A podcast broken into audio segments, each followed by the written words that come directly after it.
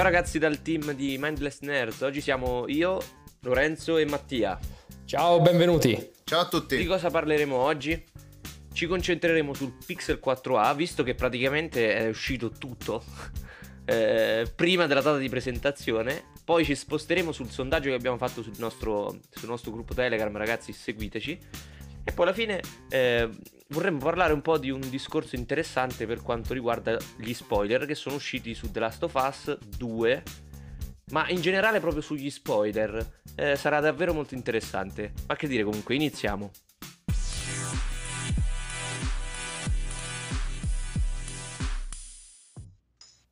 Allora, ragazzi, Pixel 4a. Cioè, io penso che Google non riesce a mantenere nulla di segreto. È praticamente, cioè, si sa tutto. Cioè, si sanno le colorazioni, si sanno le caratteristiche tecniche, si sa il prezzo addirittura. Forse addirittura una seconda variante che sarà XL. C'è veramente tutto ormai online. Cioè, l'unica cosa probabilmente che mancava era il 13 luglio, ma l'hanno ufficializzato loro, quindi esatto. Sappiamo tutto. Vabbè, quindi, esatto, così hanno semplificato tutto. Quello che sostanzialmente io mi chiedo è se questo Pixel 4a effettivamente può avere un posto all'interno del medio di gamma, perché parliamoci chiaro, è un medio di gamma, un 730, certo. Quindi si trova, diciamo, sulla fascia del medio di gamma a 399, da quello che si sa.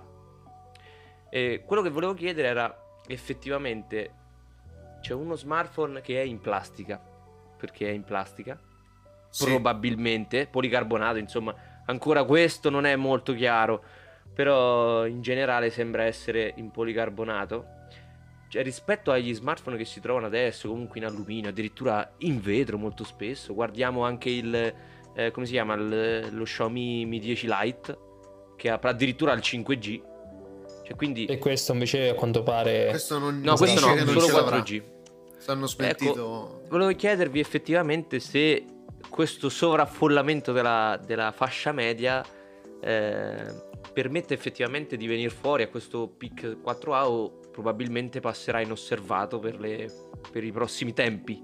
Voi che cosa ne pensate?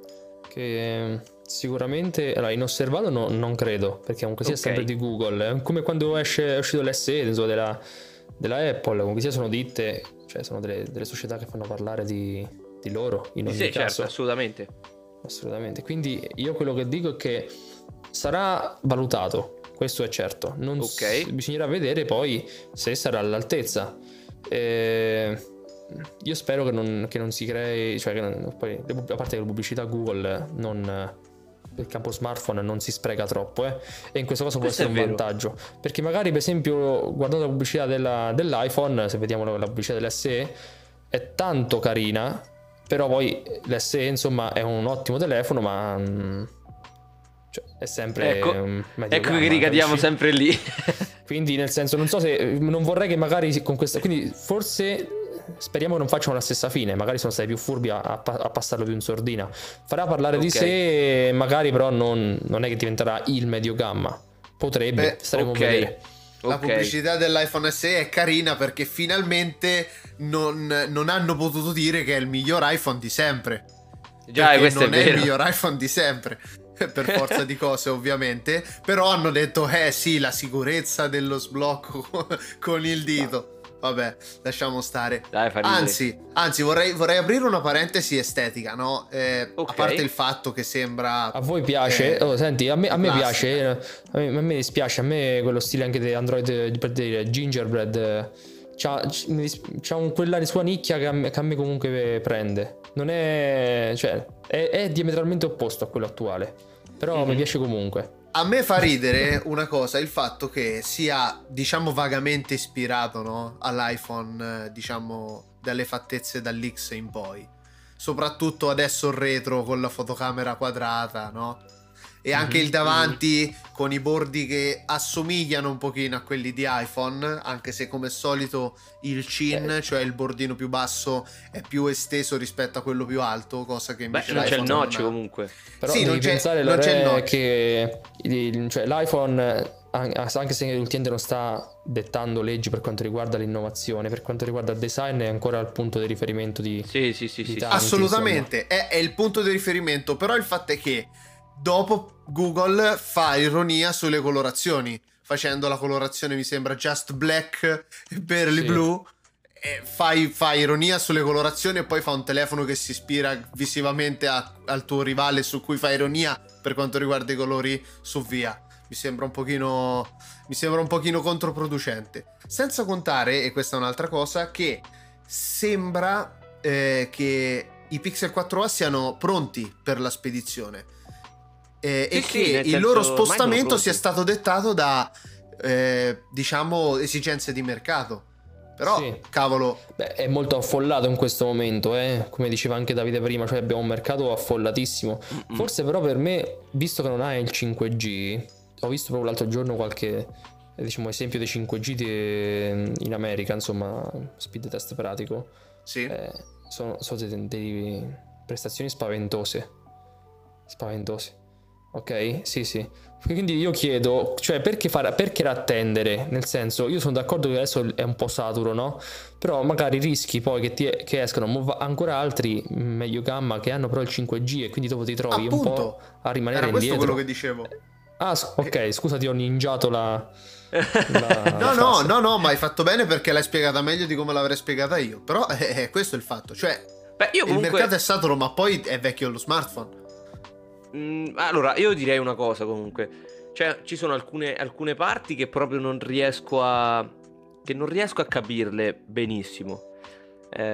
Ci sono dei punti a favore, uno di questi è senz'altro la stabilizzazione ottica e elettronica dell'immagine, perché comunque la fotocamera non è male, è una 12 megapixel, già iPhone con una 12 megapixel ci ha fatto vedere cose anche interessanti. Google, insomma, a parte la Google Camera, ma proprio i telefoni Google hanno dimostrato che anche solo con un solo obiettivo, e poi quello era ovvio da sempre, secondo me, nel senso che alla fine quella che conta è la fotocamera principale.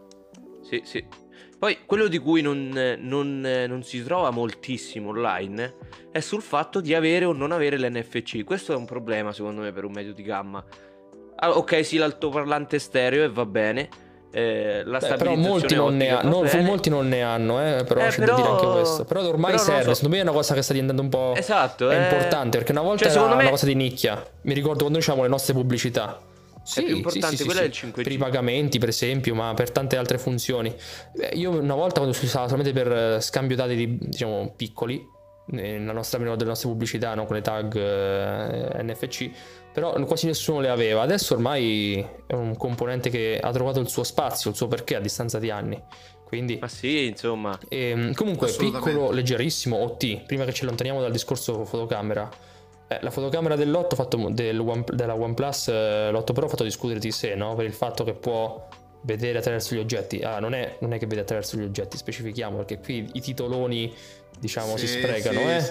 Ok, non sono raggi X, anche perché un telefono che fa raggi X, cioè una radiazione ionizzante sarebbe la cosa penso più illegale del mondo. Esatto. Perché, no? Ok, però nel senso si basa su un sensore che grazie agli infrarossi riesce a ottenere un effetto che diciamo esclude parte dei colori, riuscendo a vedere cosa c'è leggermente sotto. Anche Xiaomi Mi 8 poteva fare un discorso del genere, avendoci comunque nel notch una fotocamera infrarossi, tramite le impostazioni sviluppatore, abilitando le impostazioni da sviluppatore, era possibile scattare fotografie grazie a questa fotocamera IR, e facendo fotografie con questa fotocamera tu riuscivi a sbirciare sotto al colore nero, diciamo così. Cioè io mi immagino che tu apri la modalità sviluppatore e ad un certo punto trovi modalità spia segreta 007. Esatto. Ed ecco, quindi io credo che comunque sia, presupposti ci sono, però magari era meglio non fermarsi a riflettere adesso che ormai era tutto pronto. Però in ogni caso è sempre Google, ragazzi, quindi direi che vedremo, chi vivrà vedrà, insomma. Vediamo quando esce come sarà.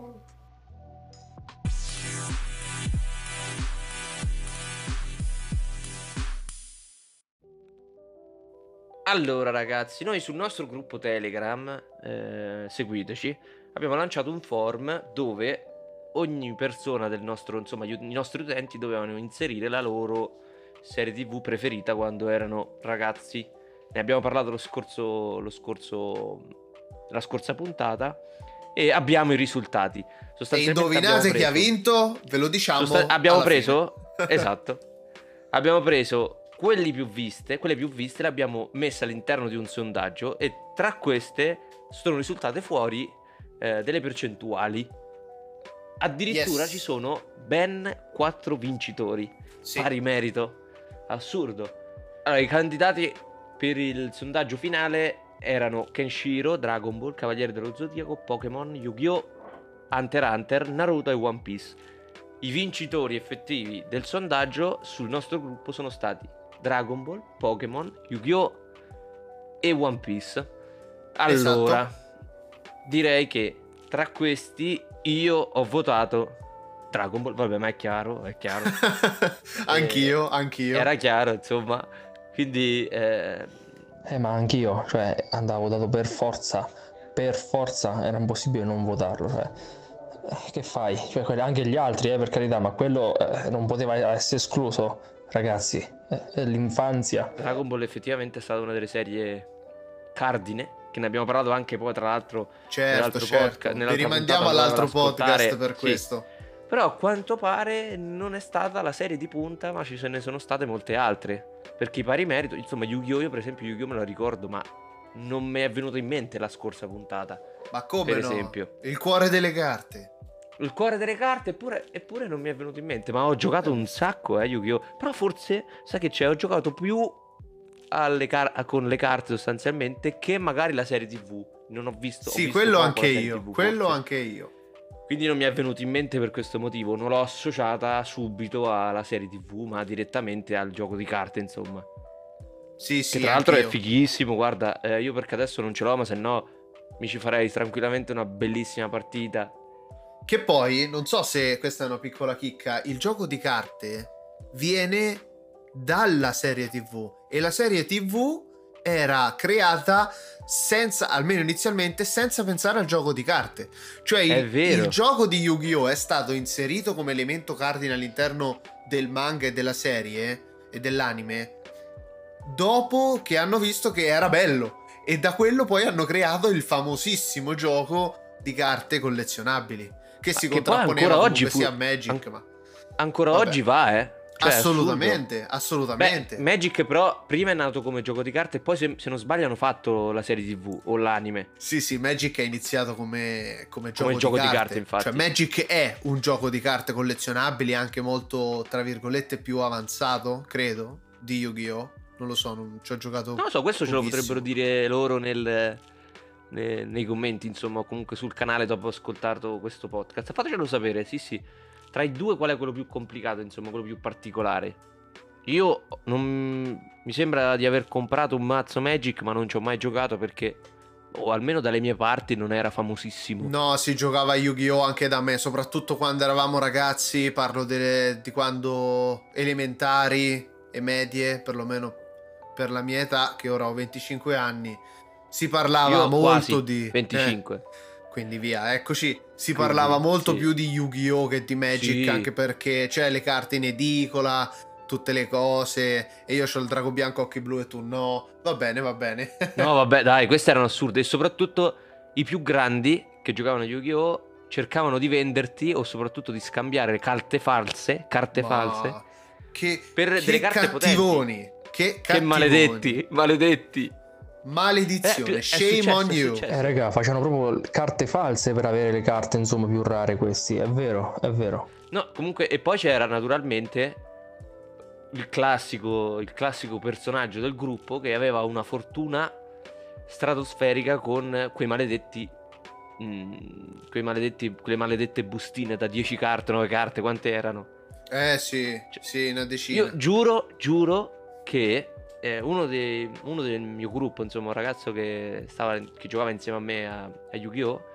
Ha trovato tutte le bestie sacre all'interno dei pacchetti. Vabbè. È la fortuna. No, Questa è una roba fuori di testa, ragazzi. Non esiste. Allora, va bene, anche di Pokémon abbiamo parlato estensivamente l'altra volta, sia come videogioco, in quanto Pokémon è nato come videogioco anche lui e poi è diventato un anime. Credo che ci sia il manga, e anche il gioco di carte. Però io non ho mai giocato, mai. Nemmeno io. E poi, ultimo ma non per importanza, One Piece. Che io non sono mai riuscito a seguire perché era troppo dispersivo nel momento in cui iniziavo a guardarlo. No, era follia. Ma anche le puntate che facevano vedere, insomma, in TV, magari ti trovavi, perché non lo so quante sono le puntate in totale, mi sembra tipo 1 miliardo, e ti trovavi in mezzo alla storia a caso. Guarda, era non capivi nulla. Hanno da poco infranto, non mi ricordo esattamente quale record con One Piece. Comunque sia... It's running, quindi continua ad andare avanti e è bellissimo, e magari sia difficile da digerire se uno non l'ha mai visto, non l'ha seguito, però se uno lo prende dall'inizio è bello, molto bello, si è evoluto bene e è invecchiato bene. Era veramente una follia. Però di One Piece mi sembra non c'è stato niente a parte l'anime e il manga rispetto agli altri che ci hanno costruito un impero tramite carte, videogiochi. Credo ci sia il videogioco di One Piece, sì. Allora, One Piece attualmente, ad oggi, conta come episodi 929 episodi. Però diciamo che in italiano ne abbiamo 576 doppiati. Ovviamente con i sottotitoli ce li abbiamo tutti.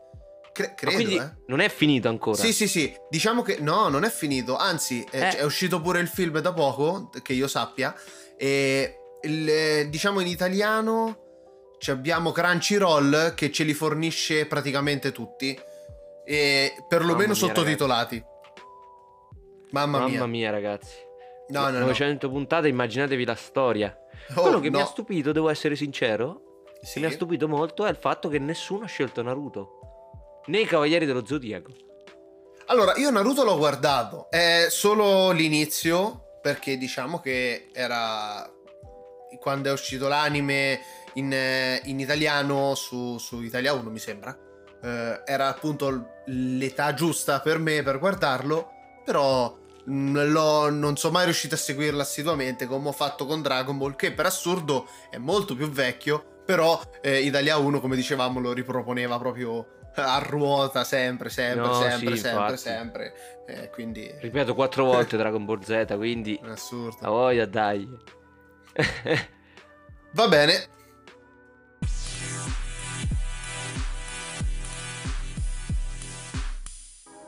È uscito il nuovo trailer di The Last of Us 2 che diciamo parla un po' della storia. Non è proprio una storia, è più forse solo esclusivamente gameplay. Ok. In questi giorni c'è stato un problema. Questi giorni, nel senso, forse sono anche quasi 2 settimane da quando è successo. Sono stati pubblicati, cioè è stata pubblicata praticamente la storia e tutti diciamo i più importanti colpi di scena di The Last of Us 2. Sì, sono usciti tantissimi. Il data mining secondo me è un'attività che chi la fa magari si diverte pure, però magari ci vuole anche un po' di buonsenso nel cercare di non spoilerare a tutto l'universo le cose, anche perché poi è difficile evitarli. Io finora li ho evitati, quindi sono per ora ancora immune agli spoiler su The Last of Us, però capisco che magari qualcuno può aver scocciato molto. Ora questo significa rovinare, per quanto mi riguarda, il lavoro degli sviluppatori. Perché è naturale che un gioco come questo si basa esclusivamente sulla storia, no? Perché è una componente non fondamentale di più. È un gioco che punta sulla parte narrativa. Assolutamente. E far uscire da parte degli... Allora, va fatta una premessa. Potrebbe essere stato un discorso di marketing, nel senso, ti pare che questi lasciano salvate le password del drive e chiunque prende, entra e pubblica quello che vuole? Mi sembra un po' una cosa strana. Anche però, comunque con il beneficio del dubbio gli diamo ragione. Sì. E anche soltanto la persona che si permette, insomma, di pubblicare una cosa del genere e rovinare l'esperienza degli altri giocatori è un po' una mancanza di rispetto, no? Assolutamente. E su questo io vorrei aggiungere la parte proprio degli spoiler in generale. Diciamo un po' quello che mi avevi un po' accennato prima per quanto riguarda il discorso delle avventure grafiche. Faccio un piccolo esempio. Qualcuno di voi saprà che io sono appassionato di avventure grafiche. Non sono ai livelli proprio dei super mega top delle avventure grafiche, però mi piacciono. E facendo riferimento alla saga di The Secret of Monkey Island, nello specifico il quinto capitolo che è stato sviluppato da Telltale, nel momento in cui io mi sono avvicinato a quel titolo ho scoperto a malincuore che Telltale aveva chiuso i battenti e che non era possibile scaricare il gioco, acquistare il gioco su Steam, né trovarlo come distribuzione digitale da alcuna parte. Che è successo? Che io ho detto va bene, cerchiamo un po' di entrare sulla pagina di Steam e vediamo un po' cosa succede. Sono riuscito comunque sia ad entrare nella pagina di Steam e ho trovato persone che si lamentavano del fatto che lo volevano giocare ma non potevano acquistarlo, e gente che gli ha risposto male dicendo: ehi, guarda che è un gioco che è uscito 10 anni fa, sei tu che te lo sei perso, la colpa è la tua, hai avuto tutto il tempo del mondo. Ora, io questa risposta l'ho disapprovata e mi ha fatto venire in mente il discorso spoiler, cioè ok, se tu dici così, cioè il gioco è uscito 10 anni fa o in realtà qualcosa meno, se per te addirittura il diritto di acquistarlo è finito perché comunque si arrivi tardi, figuriamoci il diritto di fare spoiler al riguardo, cosa che io voglio evitare sicuramente, perché cavolo, un'avventura grafica, la storia è parte fondamentale e integrante anche del gameplay stesso. Esatto, è un po' ho voglia di rovinarmelo. Esatto, delle nuove avventure grafiche come The Last of Us, perché di questo si parla, gameplay c'è, però naturalmente la componente fondamentale è la trama. E infatti proprio quello lì che noi quello di cui stavamo parlando era proprio l'aspetto dello spoiler. Cioè lo spoiler può essere fatto a distanza magari di 20 anni oppure, a prescindere, lo spoiler, diciamo, non è contemplato solo per titoli che magari ancora non sono usciti o che sono usciti ad oggi. Per quanto mi riguarda, uno spoiler, soprattutto su un'avventura del genere, non va fatto a prescindere, al di là che magari sia un'avventura di 20 anni fa o di 30 anni fa. Comunque io posso giocarmela quando voglio, ok? Quindi se tu mi dici guarda che è successo questo, sostanzialmente mi hai già rovinato una parte del gioco, perché tu giochi solo per sapere la storia. Esatto. In questo caso esatto, io sono d'accordo con Davide, anche se magari ci sono delle limitazioni, cioè delle possibilità, anzi, nel senso che anche noi abbiamo parlato di dati che uscivano dal data mining di, per esempio, World of Warcraft per quanto riguarda il controller e alcune descrizioni sulla nuova espansione, però uno, siamo sempre rimasti molto sul vago, e due, sono notizie che poi sono state confermate, insomma, a breve anche dalla Blizzard in quel caso. In ogni caso, se si parla di un gioco sia vecchio quanto si vuole, la cosa da fare secondo me è, su qualsiasi sito insomma che si occupi di questo tipo di cose o su video, è avvertire prima, cioè avvisare che ok, qui abbiamo parlato magari del lato tecnico, abbiamo parlato in generale, qui magari attenzione, ci stiamo inoltrando nella storia, quindi attenzione agli spoiler, così magari qualcuno, cioè chi vuole, se lo salta. È il discorso che abbiamo fatto anche noi, no? Quando parliamo delle serie TV invece su una delle vecchie puntate, delle puntate precedenti. E quindi è un discorso che magari lo spoiler cattivo è quello che, diciamo, entra a gamba tesa e te lo piazza davanti, così che tu ormai l'hai letto, e anche se non hai letto tutto ormai hai capito l'andazzo, quindi malissimo. Però magari se uno dice semplicemente io l'ho giocato, magari chi vuole se lo può leggere, ok? Allora, oppure si può vedere questo video, allora ok. Così è consentito, perché magari c'è anche chi dice magari non lo voglio giocare però mi piacerebbe vedere, per di questa avventura grafica me la seguo, che è un po' il discorso per cui noi abbiamo fornito, no, tutta quanta la storia sempre dei giochi che abbiamo già portato con Lorenzo. E quindi secondo me c'è un limite che bisogna rispettare con attenzione, altrimenti si fa un gran disastro, come è successo questa volta. Paradossalmente, a livello proprio di marketing, magari su un gioco di 20 anni fa, il fatto di fare spoiler potrebbe infastidire meno, perché ormai il boom lo ha fatto, il gioco ha venduto, ok. Però a quel punto vai contro gli utenti che vogliono riprenderselo. Mm-hmm. Ed è per quanto riguarda The Last of Us, esatto, il danno è sia economico in termini di vendita, secondo me, verso l'azienda, oltre che verso le persone, perché quelle persone magari non lo comprano perché dicono: cavolo, ormai so, muore quello, che succede questo, che succede quell'altro, perché mi devo spendere 70 euro, perché comunque costano 70 euro, e già so quello che succede, aspetto che scende di prezzo e al limite lo prendo, che ne so, tra 6 mesi a 30, no? Certo, con appunto perdita economica, danno economico per il distributore, il produttore, eccetera eccetera.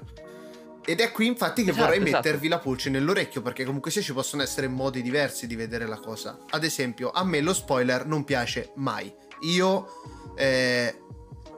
diciamo contemplo lo spoiler solo nel caso in cui prima lo annunci. Cioè, ragazzi, cioè ci saranno spoiler, ok, se non vuoi avere spoiler a riguardo esci, a posto, nessun problema. E se ovviamente è una cosa che io conosco, ovviamente continuo e vado avanti. Ma chi fa spoiler a riguardo di prodotti anche più vecchi, come ad esempio 20 anni fa, secondo voi è autorizzato a farli senza dare un preavviso? Sempre partendo dal fatto che no. Secondo voi chi fa spoiler senza preavviso su cose vecchie è autorizzato a farlo? Senza... È un maledetto pure, no? Esatto, è questa la pulce che vi voglio mettere nell'orecchio. Secondo me sì, perché cioè tu devi avvertirmi, perché ti ripeto, anche se è di 20 anni fa, io comunque non l'ho giocato, quindi non la conosco la storia. Tu non puoi necessariamente dire: siccome tu non l'hai giocato prima, adesso ti becchi tutti gli spoiler. Ma che cacchio di discorso è? Cioè, questo sarebbe da bannarlo da qualsiasi piattaforma, perché non è giusto. Non è un giocatore. Sapete ad esempio chi è stato molto, diciamo, onesto a riguardo? Quest'anno 2019, siamo ormai nel 2020 è uscito Avengers Endgame. Il film successivo, e cioè Spider-Man Far From Home, nel trailer conteneva grandissimi spoiler, ma il bello è stato che hanno detto all'inizio, hanno preso Tom Holland, il personaggio di Spider-Man, e hanno detto: ehi, ci sono spoiler su Avengers Endgame, se non te lo sei visto chiudi assolutamente. Cavolo, potevano benissimo evitarlo.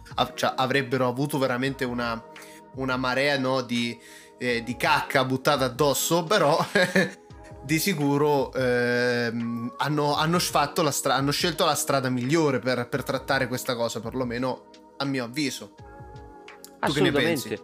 Ma io, diciamo che a prescindere, per questo tipo di discorso faccio una critica grossissima a Netflix, che fa partire il trailer dell'ultima stagione, anche se io non ho visto la stagione, le prime, le precedenti.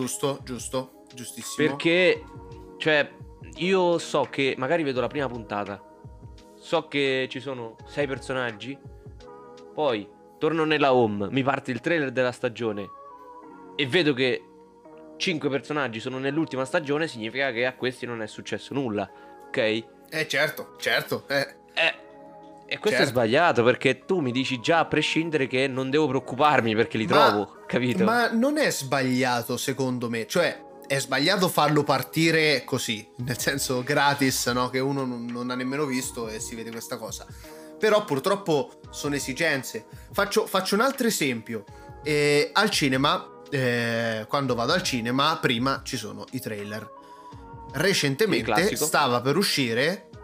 quando stava per uscire l'ultimo di Star Wars, io ero al cinema e ero costretto a tapparmi gli occhi e le orecchie e fare: no, non voglio vedere, perché non avevo visto, diciamo, degli ultimi 3 Star Wars principali ho visto solo l'episodio 7.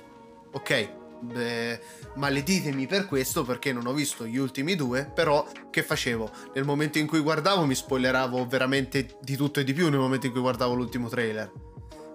No, ma infatti... e qui la colpa è la mia, ma in realtà non è solo la mia. E questo è il problema, proprio trailer a prescindere.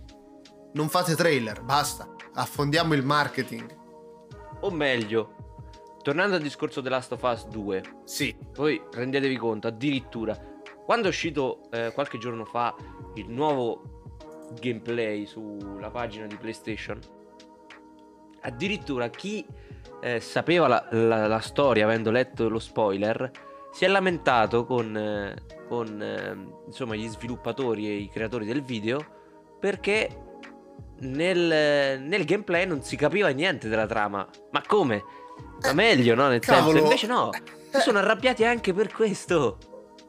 Non c'è nulla da fare, non c'è nulla da fare, purtroppo. Cioè, un applauso, gente... anzi, bisognerebbe fare un applauso a loro che sono riusciti a nascondere il più possibile dalla trama. Quindi non capiresti nulla, neanche loro, avendo letto il finale e comunque tutto quello che sarebbe successo, non sono riusciti a capire nulla da parte del trailer.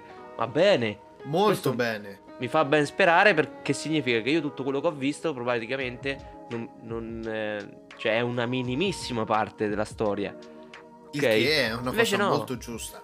Loro si sono addirittura permessi di dire: ok, cavolo, hai fatto un gameplay dove non si capisce assolutamente niente della trama e è sbagliato. Ah no, ma per fortuna, ragazzi, non c'è nulla da fare. E io parlo da persona che ancora deve giocare The Last of Us 1, quindi sono contentissimo di questo. Dovevo recuperare. Sì, è mia intenzione farlo, assolutamente. Allora dici, secondo te come finisce? Così almeno poi quando ti riascolterai la puntata, una volta giocato, come finisce, ti cosa? Conto... come finisce secondo te The Last of Us 1? Non so nemmeno come inizia. Che sono... a me hai detto già hai detto che sono padre e figlio. Io ho detto che ci sono due, un uomo e una ragazza, e ho pensato fossero padre e figlia, ma non poi so altro a riguardo. Poi hai detto che secondo te lui muore alla fine. Ho detto che secondo me lui muore, sì, così, a caso. Scopriremo nelle puntate precedenti, nel momento stesso in cui se lo recupererà. Nelle puntate precedenti. Nelle puntate successive, scusate. Se effettivamente lui ha ragione o torto. Sì, ma mi raccomando, non fate spoiler a caso al povero Lorenzo sul gruppo Telegram, se no vi banno a vita. Maledetti, deve scoprirlo. Grazie, da solo. Ho un protettore che mi protegge. Sì, anche spoiler. Che poi io sono uno spoileratore, eh. Ah, bravo, mi sono divertito molto spesso. Bravo. nella mia vita a spoilerare. Allora, vi dirò questa è veramente un aneddoto interessante. Vai. Ci sono due mie amiche. Allora, io diciamo che Game of Thrones GOT l'ho visto penso dagli inizi. Sì. Allora, io GOT l'ho visto dagli inizi. Quindi sono stato ero affezionato alle stagioni di GOT, tranne da un momento in poi che è diventata una merda e tutto quanto.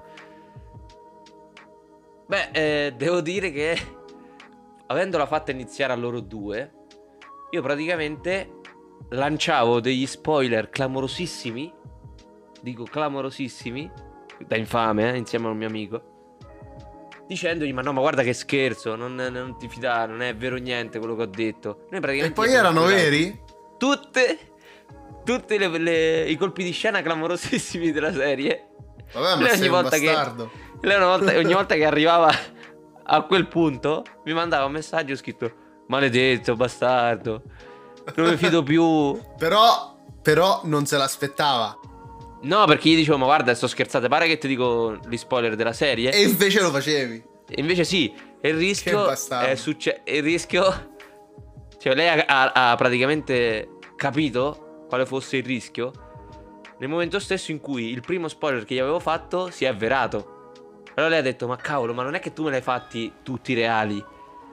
Però no, c'era sempre il dubbio, capito? Quindi lei se lo guardava e poi ogni tanto mi mandava a fanculo ogni volta che succedeva quella scena. Ti devo dire che In quel caso mi sono divertito abbastanza. Poi dopo dai, ho smesso.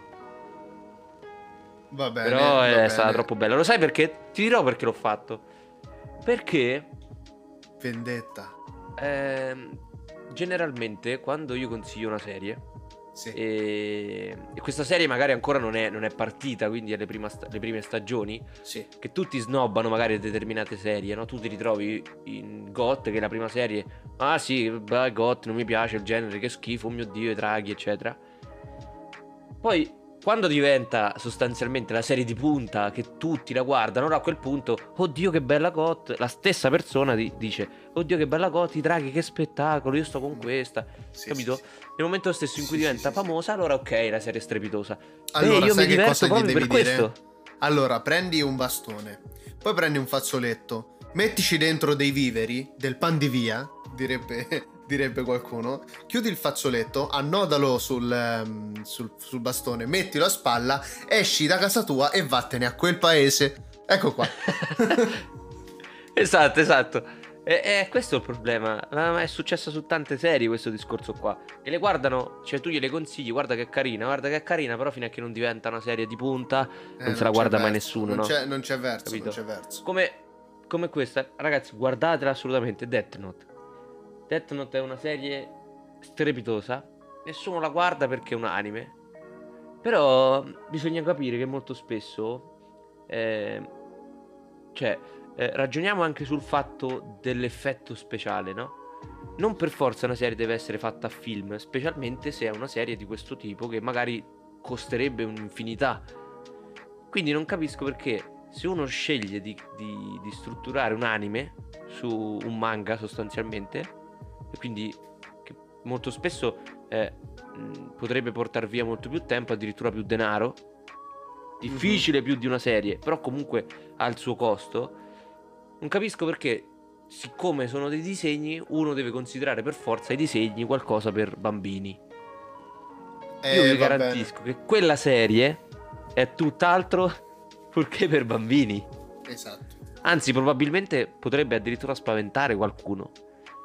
Perché ci sono scene molto pesanti, ma anche il discorso che c'è dietro alla storia è particolarissimo, è iperintricatissimo. Cioè, non so qual è, aggiungere, ma sai qual è il fatto? È che anche grazie alla distribuzione che ci abbiamo avuto in Italia, i cartoni animati giapponesi, cioè gli anime, vengono molto spesso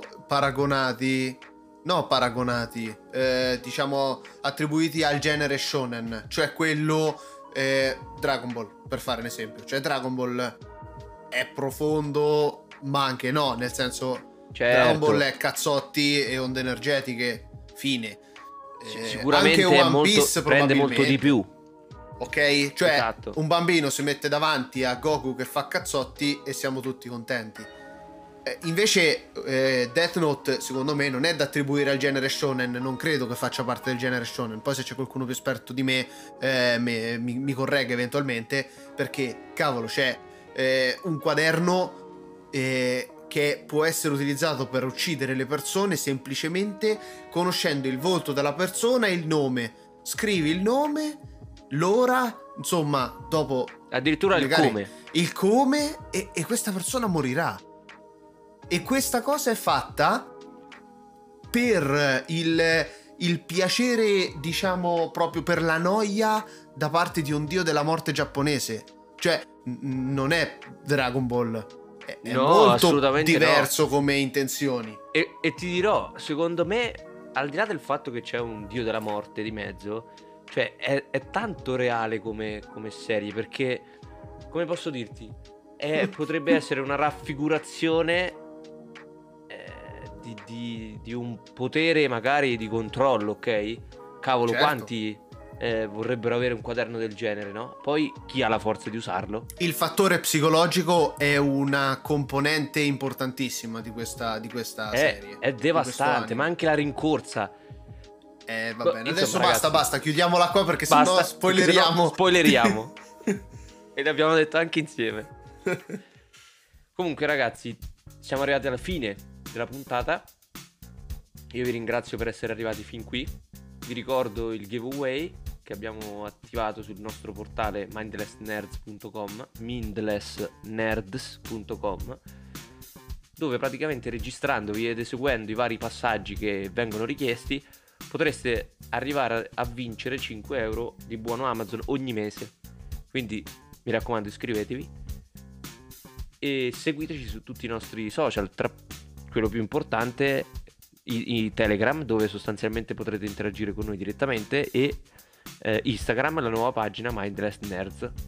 Noi ovviamente facciamo anche live su Twitch, quindi seguiteci anche lì se volete divertirvi un po'. Facciamo spesso live insieme ai nostri seguaci. Che dire, ciao a tutti ragazzi, alla prossima. Ciao ragazzi, alla prossima, ciao. Allerta spoiler, vedo la gente morta. Ciao a tutti.